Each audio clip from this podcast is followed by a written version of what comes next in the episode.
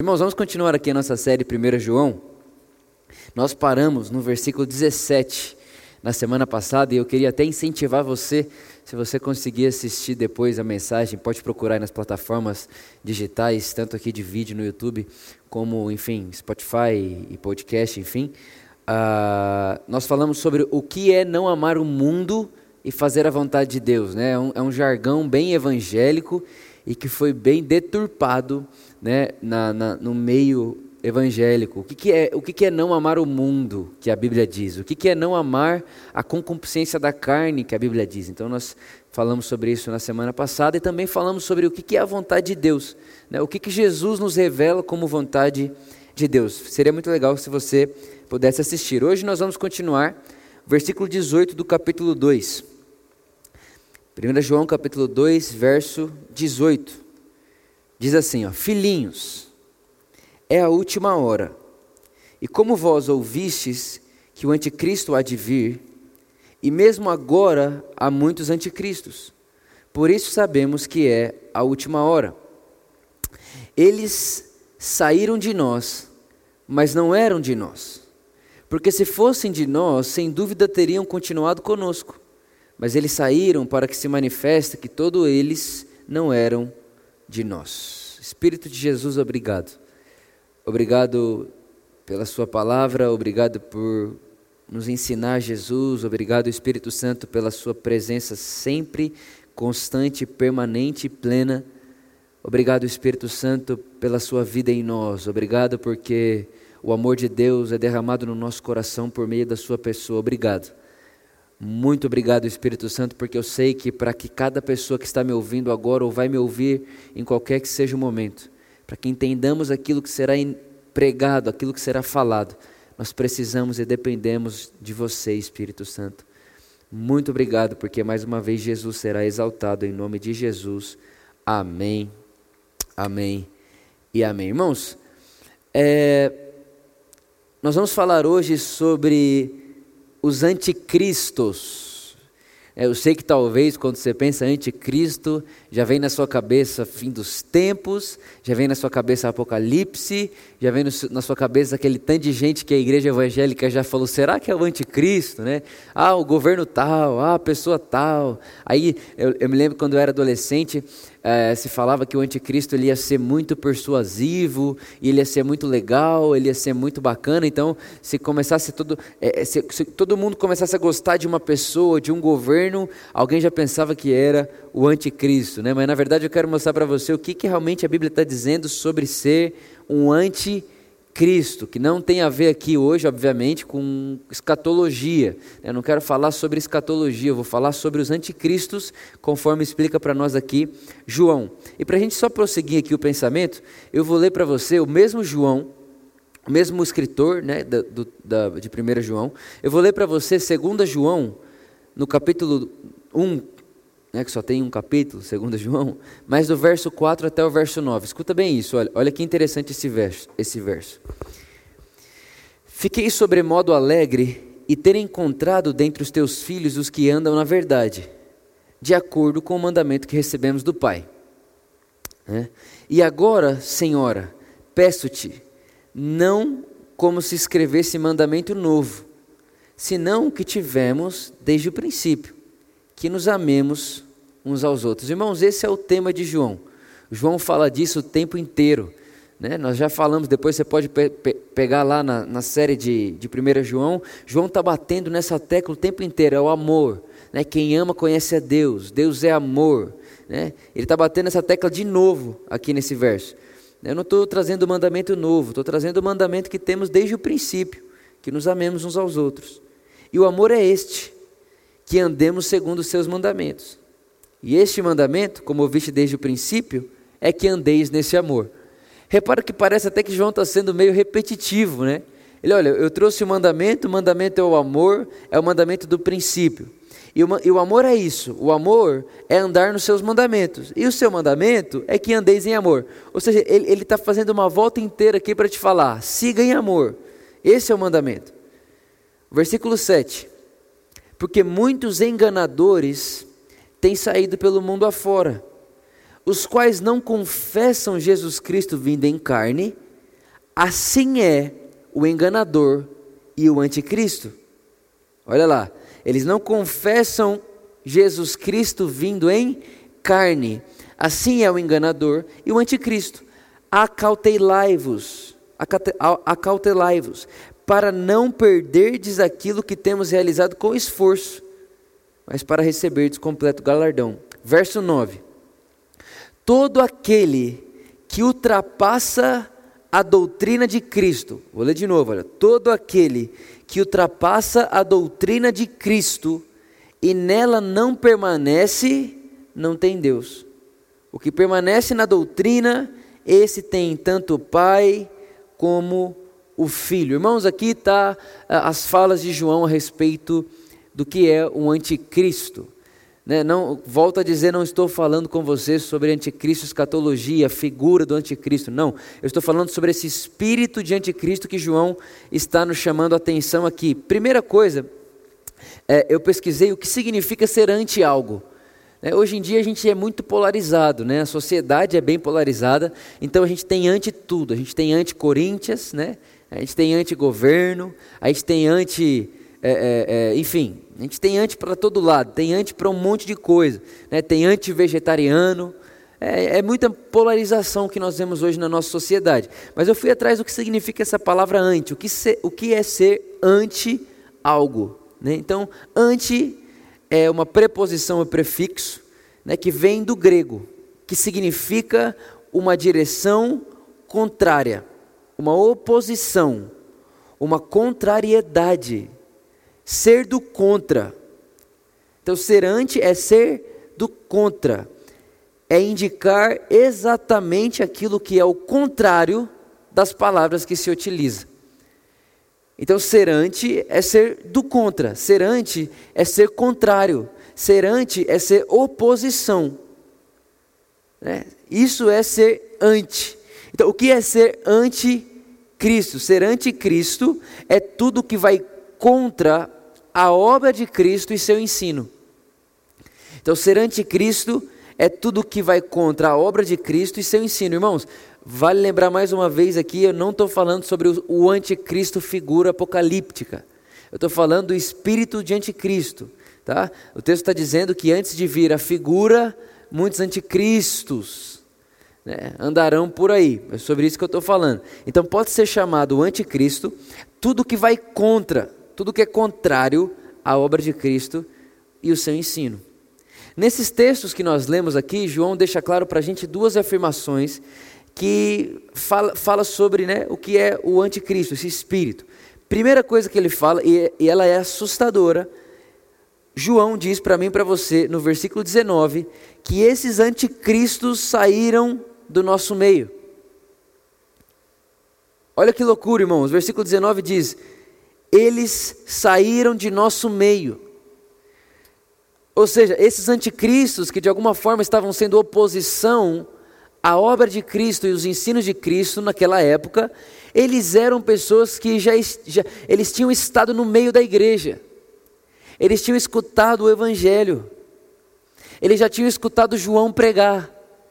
Eles já, eles já conheciam a palavra da verdade, de alguma forma eles estavam envolvidos, inseridos na igreja. Mas o que acontece? Mesmo eles estando inseridos na igreja, João está dizendo que eles eram dos nossos, mas saíram do nosso meio. Ou seja, eles ouviram o Evangelho, eles tiveram contato com os ensinos de Cristo, de Cristo, eles reconhecem Cristo como Deus, mas de alguma forma eles se tornam anticristos, ou seja, pessoas que são oposição à obra de Cristo e aos ensinos de Cristo. E não tenho como passar por esse assunto sem me lembrar, por exemplo, do dia que Jesus entra numa ele entra numa cidade e os demônios né, da, daquela localização, a Bíblia diz que eles se prostram diante de Jesus. E quando eles se prostram diante de Jesus, a Bíblia diz que os demônios dizem o seguinte: Eu sei que tu és o Cristo. Mas por que você veio me incomodar antes da hora? Eu sei que você é o Cristo, mas por que você me incomoda? Sabemos que és o Cristo, mas não vem incomodar a nossa vida, não atrapalha a nossa vida, irmãos. O, o que, que é, é, é alguém que era do nosso meio, mas não está mais no nosso meio? É como se é alguém que viu Jesus, sabe que Jesus é o Salvador, mas assim, olha, eu sei que você é o Cristo, mas não atrapalha a minha vida. Eu sei que você é o Cristo, mas não atrapalha o que eu acho que é certo, não atrapalha o mundo do meu eu, não atrapalha a, o meu ego. Né? A verdade é que só existem duas formas de se viver, ou a vida do ego ou a vida do amor. Por isso que muitas pessoas, quando elas se encontram com Jesus, elas se encontram com a palavra do Evangelho, elas se encontram com a graça de Deus.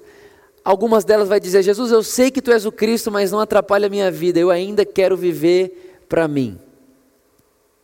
Eu ainda quero ser o Deus do meu mundo, como nós falamos semana passada. Irmãos, é uma série que nós estamos, né? Tudo que a gente está falando aqui vai fazer sentido com o que vemos, estamos falando desde o primeiro, né, do primeiro momento que entramos em 1 João. Então eles eram do nosso meio, mas João garante diz, mas eles nunca se tornaram um de nós, por isso saíram. E a segunda coisa que os textos que lemos afirma sobre esse espírito que é anticristo, que é anti evangelho, que é anti o amor, que é ante a obra de Cristo, que é ante o ensino de Cristo, é que esse espírito ele ultrapassa a doutrina de Cristo. O que é doutrina? Doutrina são os ensinos. Né? O que é ultrapassar? É literalmente olhar para os ensinos de Cristo e dizer: ok, mas precisamos de mais. Ultrapassar os ensinos de Cristo é dizer Cristo, somente Cristo, não é suficiente. Ultrapassar os ensinos de Cristo é acreditar que de alguma maneira e que de alguma forma só Jesus não é suficiente para a nossa vida e para a nossa consciência e para o nosso estado é, é, de vida. Ultrapassar a obra de Cristo é ter Jesus como uma parte e não como todo. Ultrapassar o ensino de Cristo, ultrapassar a doutrina de Cristo, é dizer que só Jesus e só Jesus e só Jesus não funciona. Precisamos de um híbrido. É Jesus mais Moisés. É uma mistura de, de, de, de, lei com evangelho, é uma mistura de regra com evangelho, é um híbrido, só a doutrina de Cristo não importa. Não, não que não importe, perdão a palavra, mas é, é só a doutrina de Cristo não é suficiente.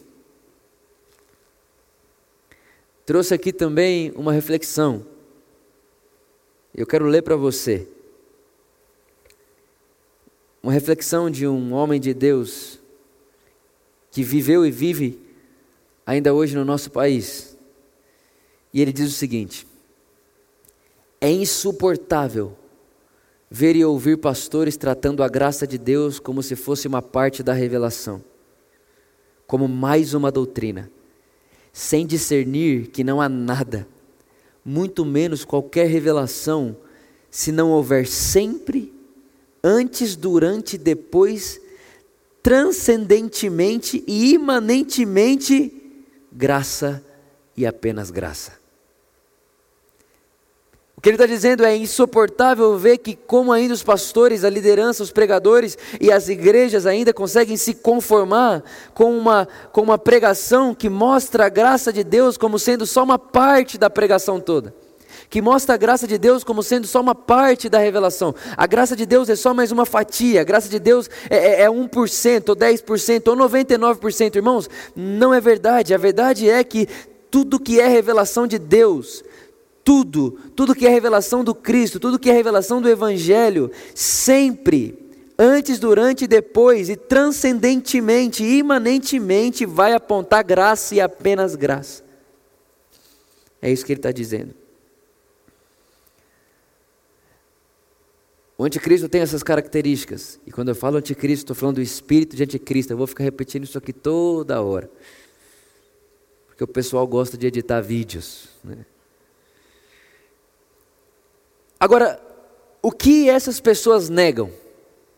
Tá, eles são anticristo, eles vão contra, eles são uma oposição aos ensinos de Cristo, eles são uma oposição à doutrina e aos ensinos de Cristo. Ok. Agora, o que, que essas pessoas negam? Duas coisas. Elas negam a obra de Jesus e elas negam o ensino de Jesus. Eu queria então conversar com você o que é essa obra e o que é negar essa obra, e ao mesmo tempo o que é esse ensino e o que seria negar esse ensino. A obra de Cristo, a obra consumada da cruz, não existe para mim, naquilo que eu considero, não existe para mim verso melhor do que 2 Coríntios 5, que diz que Deus estava em Cristo reconciliando o mundo. Então, qual que é a obra de Cristo? A obra de Cristo é tirar, é derrubar, é destruir o muro de inimizade que existia entre o homem e Deus. A obra de Cristo é derrubar essa barreira. Mas vale lembrar você que essa obra de Cristo apareceu para nós na história dois mil anos atrás. Mas essa obra de Cristo já é uma realidade desde antes da fundação do mundo. A Bíblia diz que o Cordeiro de Deus que estava morto, ele foi morto antes da fundação do mundo. O mundo nasceu numa perspectiva diante de Deus e no tempo onde Deus vive, se é que eu posso dizer que existe tempo onde Deus vive, só para a gente poder entender o que eu estou querendo afirmar. Da onde Deus olha, da onde Deus enxerga, o cordeiro já está morto desde antes do haja luz. É por isso que talvez seja a terceira vez nessa série que eu vou repetir a mesma coisa antes do haja luz houve cruz. A verdade é que o Gênesis, o princípio é a cruz, antes da fundação do mundo. Tudo começa do cordeiro morto antes da fundação do mundo. Tudo começa do cordeiro imolado antes da fundação do mundo. Essa é a obra de Cristo, que apareceu para nós no tempo história dois mil anos atrás. Então Jesus há dois mil anos atrás, ele vem e mostra para nós uma realidade que já é existente na eternidade desde antes do haja luz. Isso é Jesus. Ele revela essa obra que já está consumada desde antes.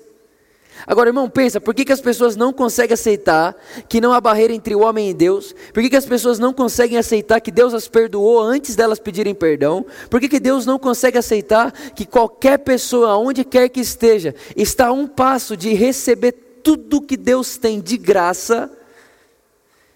Sendo que o texto diz: se Deus nos deu, se Deus nos deu Cristo Jesus, não nos dará juntamente com Ele e de graça todas as coisas? Por que, que nós não conseguimos? Por que, que nós não conseguimos aceitar que é de graça? Por que, que nós não conseguimos aceitar? É simples, porque desde que nós nascemos nos é, nos é ensinado que sem esforço nada acontece. No pain, no gain. Sem esforço nada acontece. Você vive a vida que planta. Você só pode comer aquilo que um dia trabalhou para ter. Na escola, se você não tira seis, você não passa. Então, principalmente no mundo ocidental que nós vivemos, é óbvio que se não tiver arrependimento, o verdadeiro arrependimento, se não houver arrependimento, não existe a consciência do Evangelho. Porque o que, que é o arrependimento? O arrependimento é a expansão da consciência. Falei aqui também semana passada. Arrependimento, metanoia, expansão de consciência, onde eu tenho que fazer uma transferência de pensamento. Na verdade, não uma transferência, uma troca, uma substituição. Eu tirar o pensamento do mérito e colocar o pensamento do Evangelho.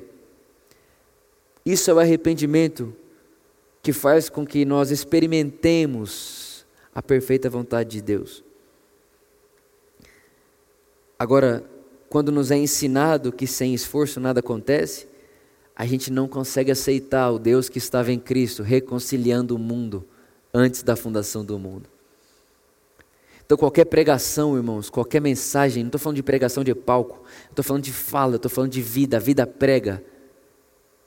A vida é a pregação, a vida é, é aquilo que cremos, como vivemos. Qualquer pregação de vida, qualquer vida vivida, que de alguma forma quer barganhar com Deus, quer trocar com Deus, quer dar para Deus dar de volta, quer de alguma forma achar que é a minha oração, é o meu esforço, é o meu dízimo. Deus, a pessoa te, a Deus dá mil reais para a pessoa, a pessoa devolve cem reais para Deus e fala: Deus, você está me devendo, hein? Te dei cem reais, mas calma aí, quem foi que te deu os mil? Fui eu. Repara que é, uma, que é uma coisa até sem, sem. É negar Cristo. É negar a obra de Cristo. É fazer de Cristo inútil. E é isso que significa Hebreus capítulo 6. Presta atenção nisso aqui, olha. Hebreus capítulo 6, um verso que gera pesadelo na vida de muitos irmãos, achando que é um texto que diz a respeito de perda de salvação. E não é. Primeiro, Hebreus, nós temos que entender que está sendo escrito para hebreus, né, judeus ali, a, a, a, o povo hebreu, eles são judeus, que eles se converteram né, ao Evangelho. E aí a Bíblia está dizendo ali que eles, eles se convertendo ao Evangelho, experimentando a alegria de Cristo, como aqui o texto está dizendo de João, eles eram dos nossos, eles estavam no nosso meio, ou seja, judeus que estavam no meio da comunidade cristã do Evangelho, eles voltam a sacrificar animais, dizendo que não, Jesus é um cara legal, mas vamos ultrapassar a doutrina de Cristo, vamos ultrapassar o que Jesus ensina. Vamos ultrapassar quem Jesus é. Vamos ultrapassar o que Jesus fez. Só o que ele fez não é suficiente. Vamos voltar a sacrificar. Então a gente não precisa deixar de participar da comunidade do Evangelho, mas a gente precisa sacrificar também. Aí o autor de Hebreus está dizendo: vocês estão crucificando Jesus novamente, estão expondo Jesus ao ridículo. Vocês caíram da graça. Isso é, irmãos, essa é, na verdade, a única maneira de alguém cair da graça de Deus. Você não cai da graça de Deus quando peca, até porque a Bíblia diz que Ele é o sumo sacerdote universal que se compadece das nossas fraquezas, do nosso pecado. A verdade é que a Bíblia ela é severa com as pessoas que, de alguma forma, tendo experimentado daquilo que Cristo é e faz, elas resolvem Jesus não, não, não, não. Jesus não é um pagamento suficiente. Jesus, ele não é um, ele não é tão, ele não é tão supremo assim, ele não é tão suficiente assim. Então eu volto às práticas da lei, eu volto às práticas da barganha, eu volto às práticas daquilo que eu faço para Deus me dar, eu volto a essas práticas para de alguma forma acrescentar na obra de Cristo. Isso é o espírito do anticristo. Isso é tornar Cristo inútil. Isso é negar a obra da cruz. Quando você acha que tem o que você fazer para ser abençoado, você nega a cruz. Quando você acredita que se você dá a Deus, Deus protege sua vida, você nega a cruz. Quando você acredita que seu jejum te abençoa, você nega a cruz. Quando você acredita que a sua leitura da Bíblia te faz mais digno, você nega, é, nega a cruz. Quando você acredita que porque você fez isso, fez aquilo, você é melhor do que o outro, você nega a cruz você nega o Cristo, você nega o Evangelho. E é nesse lugar que existe o espírito do anticristo. E eu estou lendo o texto bíblico, irmãos. Isso é fazer de Cristo inútil. E aí sim, faz sentido quando você lê lá Hebreus capítulo 6, ele vai dizer assim: olha, vocês estão crucificando Cristo outra vez e estão pisando no espírito da graça. Vocês estão pisando no espírito do Evangelho. Quando voltam a praticar atividades, onde essas atividades refletem uma consciência que diz que Jesus não é suficiente, que a obra consumada de Cristo não é suficiente. Essa é a primeira coisa. Quando você nega isso, é espírito de anticristo. E a segunda coisa, negamos a obra e os ensinos. Os ensinos de Cristo. Jesus ele é tão suficiente que ao mesmo tempo que ele é a expressão exata de Deus, ele também é a expressão exata e perfeita do que o homem deve ser. Jesus é a expressão exata de quem Deus é e ao mesmo tempo a expressão do que o Vitor deve ser. O ensino de Cristo é a sua vida. O ensino de Cristo é a maneira como ele vive. E verdade que todo mundo sabe que Jesus ele não cabe dentro de uma religião, porque ele não trouxe religião, ele trouxe uma vida. Quando você lê as Escrituras, a maioria do tempo Jesus está fora do templo está fora da religião, está fora da época, está fora do que se chamava templo de Deus. Eu, obviamente, que poderia ter escolhido qualquer outra passagem, mas resolvi escolher essa para, de alguma forma, tentar resumir aqui. Obviamente que não, não se tem como fazer isso, mas o coração do que eu quero ensinar para você vai ficar muito claro. Lucas capítulo 10, do versículo 25 até o versículo 40, a Bíblia vai dizer que chega um, um mestre, um escriba, chega em Jesus e fala: Jesus, como herdar a vida eterna? Como eu faço para herdar a vida eterna? Né? Aí Jesus diz: Ué, você é um mestre, o que, que diz a lei? Como interpretas? Jesus pergunta a ele: Como você interpreta a lei? Como que você, como que você lê e interpreta ela? Até porque, não sei se você sabe disso, na época, existiam vários rabinos, e de alguma forma você poderia escolher em que, com que rabino você ia aprender, de que, qual rabino você ia ouvir, porque cada rabino tinha um jugo. E o que, que é o jugo? O jugo é a interpretação da lei. Cada um tinha uma forma de interpretar a lei. É por isso que Jesus pergunta a ele, fala, por que, que tá, você quer vida eterna? Tá bom, você é um mestre, como interpretas a lei? Aí esse mestre responde: Olha, eu interpreto ame a Deus acima de todas as coisas e ao próximo como a ti mesmo. Aí Jesus diz: Faça isso e viverá. Faça isso e viverá. E aí, esse mestre ele faz uma pergunta a Jesus. E a pergunta dele a Jesus é: Mas quem é o meu próximo? Irmão, presta atenção nisso aqui, é poderoso demais. Eu creio que resume muito bem os ensinos de Cristo. Ele olha e fala: Mas quem é o meu próximo? Quem é o meu próximo? E Jesus começa a contar a história, você sabe disso. Um homem saía de Jerusalém e ia para Jericó. No meio desse caminho, os assaltantes saltearam ele, roubaram tudo que ele tinha, machucaram ele, bateram nele, deixaram ele jogado né, na rua, uh, enfim, completamente sem nenhuma condição de se cuidar sozinho, jogado. E aí a Bíblia diz que passa um sacerdote. A Bíblia diz, não, Jesus conta, né? Passa um sacerdote que saiu do templo, ele acabou de sair do serviço religioso dele, ele acabou de sair do culto, ele acabou de sair do templo, ele sai de Jerusalém e está indo passando pela mesma estrada. Esse sacerdote que está passando pela mesma estrada, ele vê o homem que foi assaltado, que foi salteado, e ele passa longe. Ele passa longe. Até porque na cabeça dele, ele está como quem diz: Eu acabei de prestar meu culto a Deus. É, e esse homem deve estar tá assim porque ele não prestou culto a Deus. Porque se ele prestasse culto a Deus, provavelmente Deus cuidaria dele. Talvez era isso que estava na mente dele. Aí depois passa um levita. Mais uma vez, levita fazia parte ali do templo, da religião. E é interessante que Jesus não está usando esses exemplos à toa. Jesus pegou as duas figuras mais espirituais de Israel. E ele está dizendo: passou um levita lá também, no mesmo caminho do cara, e ele viu o cara e também não fez nada, e foi embora. E aí passa um samaritano. Irmãos, deixa, deixa, deixa eu tentar. Eu não, eu não tenho conhecimento suficiente para conseguir explicar isso historicamente. Porém, você precisa saber que quando um judeu ouve falar de um samaritano, para ele é afronta.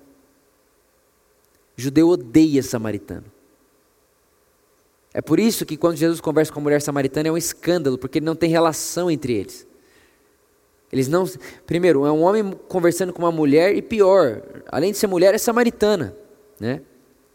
Então entenda, quando Jesus usa um samaritano, o judeu não considerava o samaritano alguém que tinha o Deus de Israel como Deus. É por isso que aquela mulher, no, no, no, quando ela está conversando com Jesus, ela fala: os judeus dizem que tem que adorar em tal lugar. Nós dizemos que tem que adorar em tal lugar. Onde temos que adorar?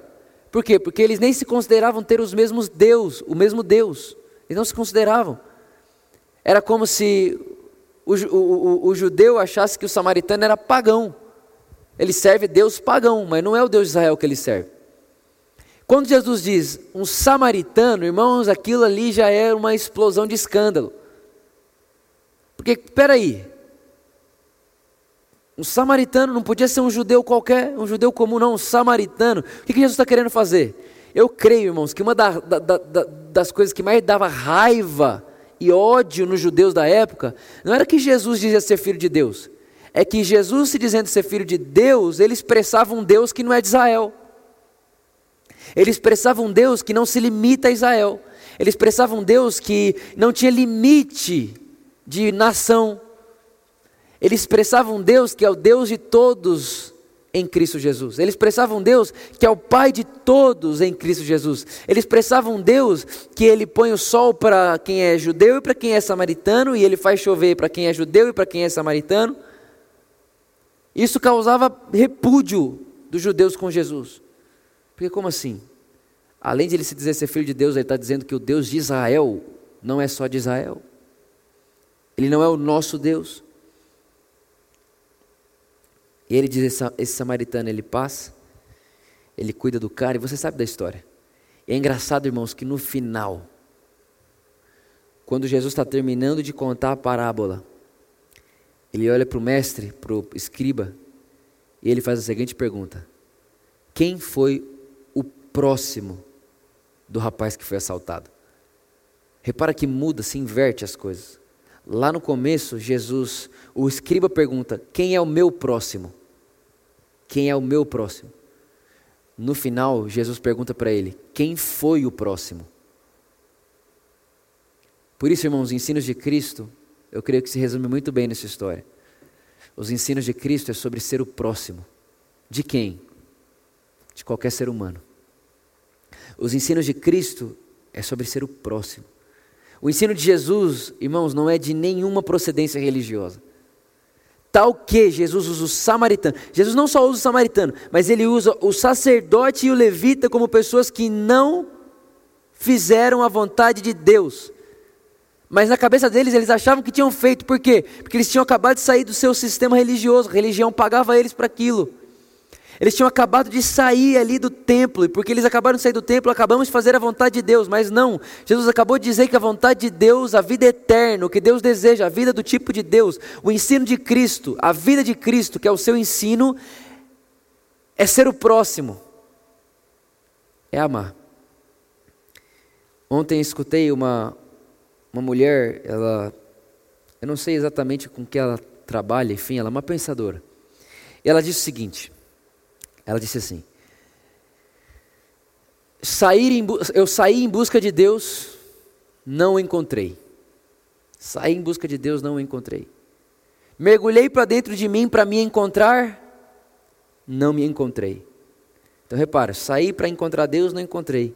Mergulhei dentro de mim para me encontrar, não encontrei. Até que decidi sair para achar o próximo. E quando eu achei o próximo, eu achei os três o próximo, eu e Deus. Sabe, irmãos, é sobre o outro. Os ensinos de Cristo é sobre amar o outro. Os ensinos de Cristo é sobre o próximo. Os ensinos de Cristo é sobre amar o outro como ele nos ama. Essa é a doutrina de Cristo. E é isso que João está fazendo. É isso que João está falando. Não de forma nenhuma não aceite, não, não, seja, não, não seja essa pessoa e, não, e nem se relacione com pessoas que acreditam que só Cristo não é suficiente, é o que João está dizendo. Que não ultrapassa a doutrina de Cristo. Qual é a doutrina de Cristo? Ame o outro como eu vos amei. Ame o outro com essa vida. Por isso, irmãos, o ensino de Cristo define que não é sobre se tornar levita e sacerdote no templo, mas sobre se tornar samaritanos na vida. O que para a religião é um pesadelo, porque mostra para nós que a vida de Cristo, o ensino de Cristo, não é para ser vivida dentro, mas é para ser vivida fora. Por isso que para a religião da época, Jesus era o anticristo. O Jesus do Evangelho, presta atenção nisso. O Jesus do Evangelho é o anticristo do Jesus da religião. O Evangelho mostra que Jesus foi morto por ser considerado o anticristo dos judeus. O que, que, era o anticristo? O anticristo deles. Porque o que, o, eles tinham um Cristo idealizado na mente deles. E qual era o Cristo idealizado na mente deles? Era um revolucionário político, guerreiro libertador, que desejasse tomar o mundo para Deus, desbancando, ou seja, tirando Roma do poder. Então era isso que eles pensavam: Cristo vai vir, vai acabar com Roma, aí a gente vai tomar o mundo inteiro para Deus, Israel vai ser o povo mais famoso do mundo, Israel vai mandar no mundo inteiro porque Israel tem um Deus. Era o que eles pensavam do Cristo. E aí, quando Jesus chega, o Cristo aparece. Quando ele aparece, ele come com um publicano, se relaciona e dá vida e não condena a prostituta. E chama Mateus publicano para ser seu discípulo. E aí ele olha e, e, ele diz assim: Olha, vocês ouviram o que foi dito, eu, porém, vos digo. Jesus vem trazer a interpretação dele da vida. Vocês ouviram o que foi dito, olho por olho, dente por dente, eu, porém, vos digo. Vocês ouviram o que foi dito, ame seus, os seus amigos, odeie os seus inimigos. Eu, porém, vos digo, ame seus inimigos e ore por eles. Quando eles começam a perceber que o Cristo o real, o de verdade, não se parece com o deles, o da religião, então eles dizem: anticristo, mate. Porque o Cristo que a religião espera é um Cristo para ela. O Cristo que o Pai enviou não é da religião, é da, é da humanidade. É de todos nós. O Cristo que o Pai enviou, ele não é dos evangélicos, ele não é dos católicos, ele não é de quem tem a informação de que ele é o Cristo.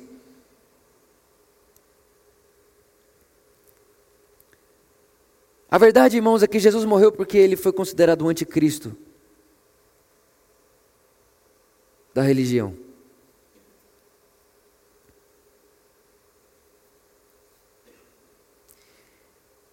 A verdade é que quanto mais Jesus nós pregarmos, quanto mais evangelho tivermos na nossa vida, quanto mais o Deus em Cristo reconciliando o mundo, nós tivemos na nossa vida, na nossa consciência, na nossa vida, que eu digo agora, na pregação da vida, na forma como nós vivemos. Quanto mais Jesus, quanto mais Evangelho, mais insuportável a religião seremos.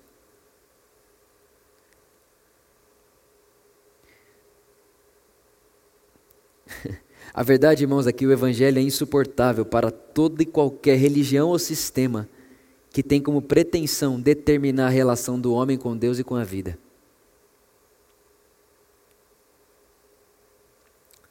O Evangelho é o pesadelo de qualquer sistema opressivo e controlador.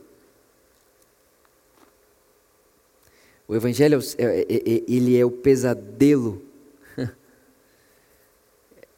O que não deixa a religião dormir é o Evangelho. O que faz a religião perder o rumo é o Evangelho. Irmão, o mundo é religioso. Deus não. Deus é livre. Ele é livre. E foi por isso que mataram Jesus. Porque ele não se encaixa no molde da religião.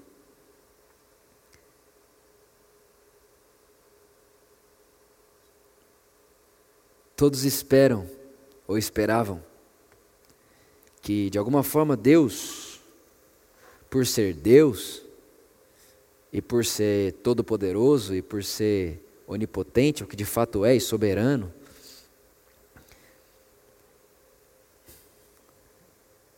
deveria vir para Israel em Cristo, é o que eles esperavam, e por ser todo-poderoso, soberano sobre tudo, sobre todos, toma o poder para si e estabelece seu reino em Israel.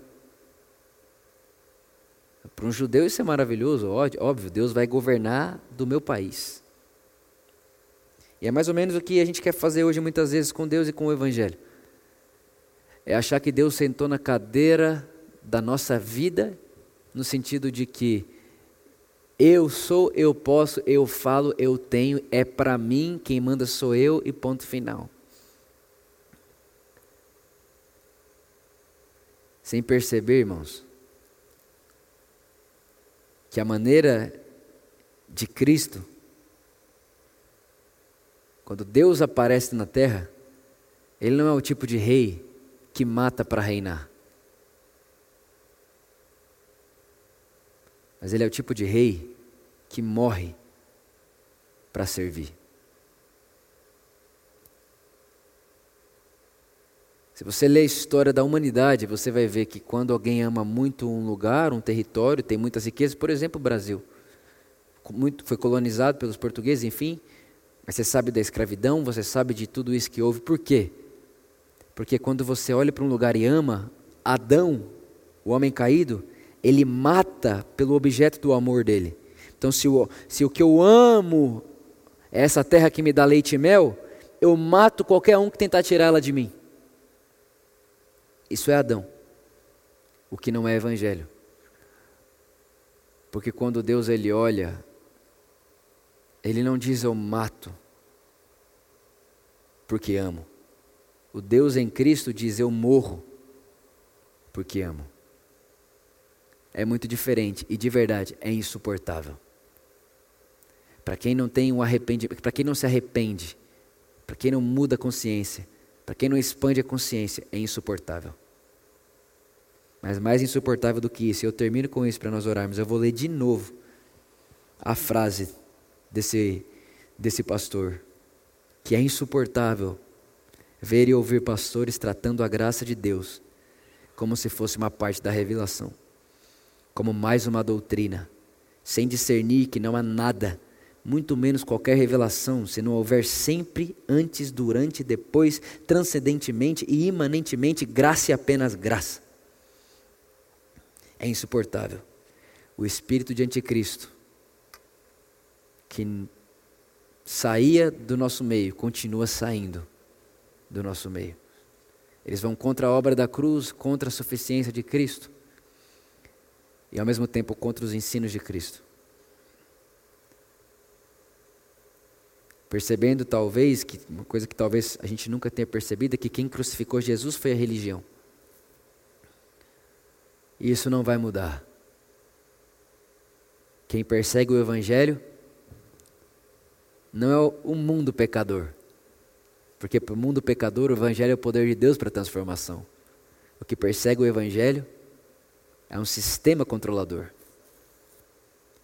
Por isso, irmão, se você ouve o que eu falo e você não. Presta atenção, eu sei que tem muita gente que ouve e fica meio.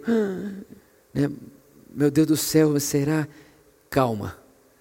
O Espírito Santo tem compromisso com todo o coração sincero de, em revelar Jesus e o Evangelho a essa pessoa.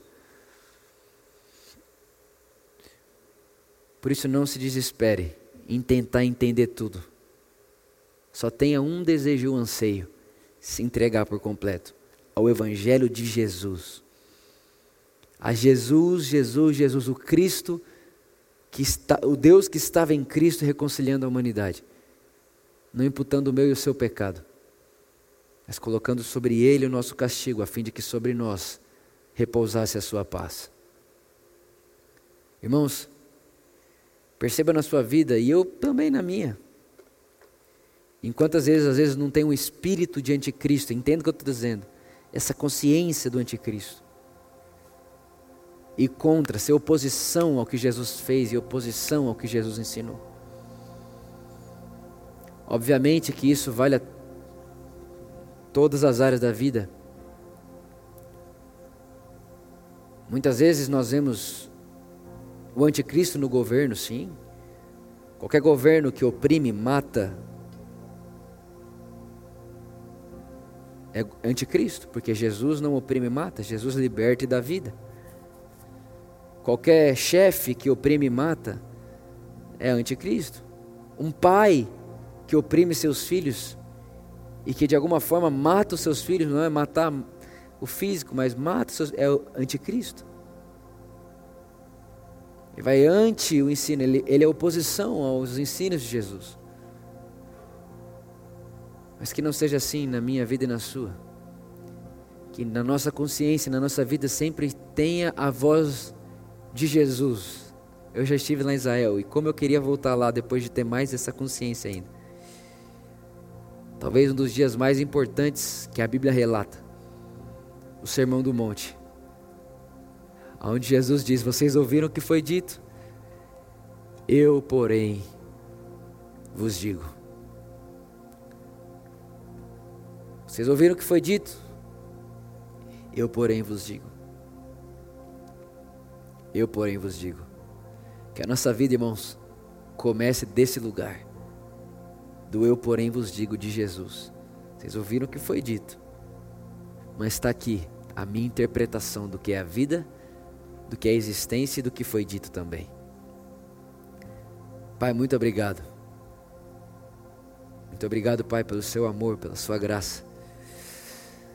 Espírito de Jesus, que os olhos do nosso coração sejam cada vez mais iluminados e que, se existe talvez pessoas assistindo isso e com os olhos vendados ao Evangelho, a toda essa realidade, e, e de alguma forma isso gera até perturbação na pessoa, como isso pode ser assim? Que essa pessoa, o Espírito Santo, tenha o encorajar de abrir mão de tudo o que ensinaram ou que foi falado que não aponta a Jesus e abrace de uma vez só o Evangelho. Porque mais vale um dia com o Evangelho genuíno do que a vida inteira vivendo uma vida de escravidão. Mais vale um dia com o Evangelho genuíno, podendo chamar Deus de Aba, com a consciência de filho. Que não há separação entre nós, que não há pecado entre nós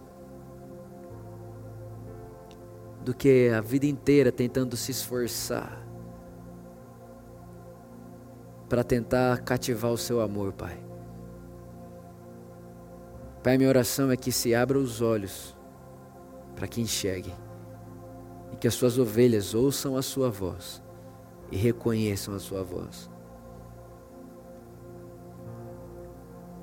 Em nome de Jesus, Pai. Te agradecemos